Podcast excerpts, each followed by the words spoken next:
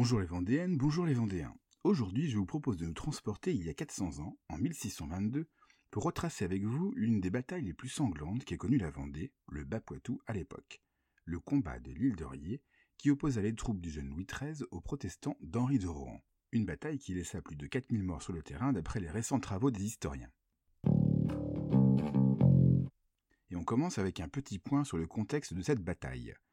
Nous sommes donc en 1622. Les sanglantes guerres de religion qui ont ravagé la France et tout particulièrement notre région ont officiellement pris fin en 1598 avec la signature de l'édit de Nantes et l'accession au trône de Henri IV, le chef protestant converti au catholicisme. Malgré l'assassinat d'Henri IV en 1610, l'équilibre est maintenu. Les protestants, qui sont environ 200 000 dans l'Ouest, conservent leur place de sûreté.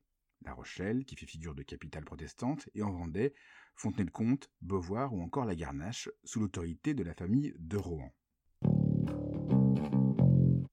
La guerre reprend malheureusement vers 1617, quand le Béarn protestant est rattaché à la couronne. Une partie de la noblesse protestante, dont les Rohan, refuse l'application de l'édit de Nantes et prennent les armes. En 1622, les combats se concentrent en Onys, Saintonge et dans le Bas-Poitou. Benjamin de Rohan-Soubise, le frère d'Henri de Rohan, occupe la région dans laquelle il commet de nombreuses exactions. Début avril, il s'empare notamment de Luçon, l'ancien évêché de Richelieu, dont il pille la cathédrale.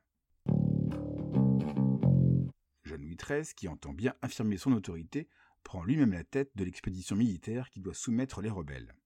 Le 10 avril, il est à Chaland avec la ferme intention de déloger les 7000 hommes de Soubise de son camp retranché de l'île de Riez. Ces derniers protègent le port de Croix-de-Vie, où les Huguenots entassent le butin fait en Poitou sur 14 vaisseaux. Quelle est donc cette île de Riez aujourd'hui disparue? À l'époque, le littoral que l'on connaît aujourd'hui est encore en partie occupé par la mer et traversé par de nombreux cours d'eau. L'île de Riez, qui correspond aujourd'hui aux communes de Notre-Dame-de-Riez, Saint-Hilaire-de-Riez et Croix-de-Vie, est bordée par la mer à l'ouest, la Besse au nord et la Vie à l'est et au sud. Louis XIII et La Rochefoucauld, gouverneur du Poitou, se présentent devant l'île de Riez le 15 avril. Leur armée compte 12 000 hommes. Dans la journée, La Rochefoucauld mène plusieurs assauts qui sont repoussés par l'artillerie protestante. Le soir même, XIII convoque un conseil militaire qui prend la décision d'attaquer en pleine nuit. L'idée est de profiter de la marée basse pour passer la Besse à Gué, entre l'île de Mont et l'île de Riez. Le plan est risqué car en cas d'échec, il n'y aura aucune possibilité de repli. La traversée a lieu vers minuit. Prévenu, Soubise réussit à s'échapper avec une trentaine de cavaliers.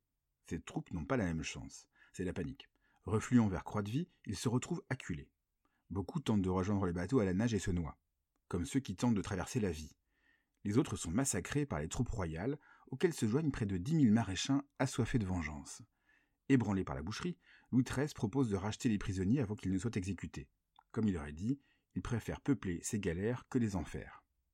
Le bilan est lourd, plus de 4000 morts et 1500 prisonniers côté protestant. Les troupes royales n'ont quant à elles perdu qu'une cinquantaine d'hommes.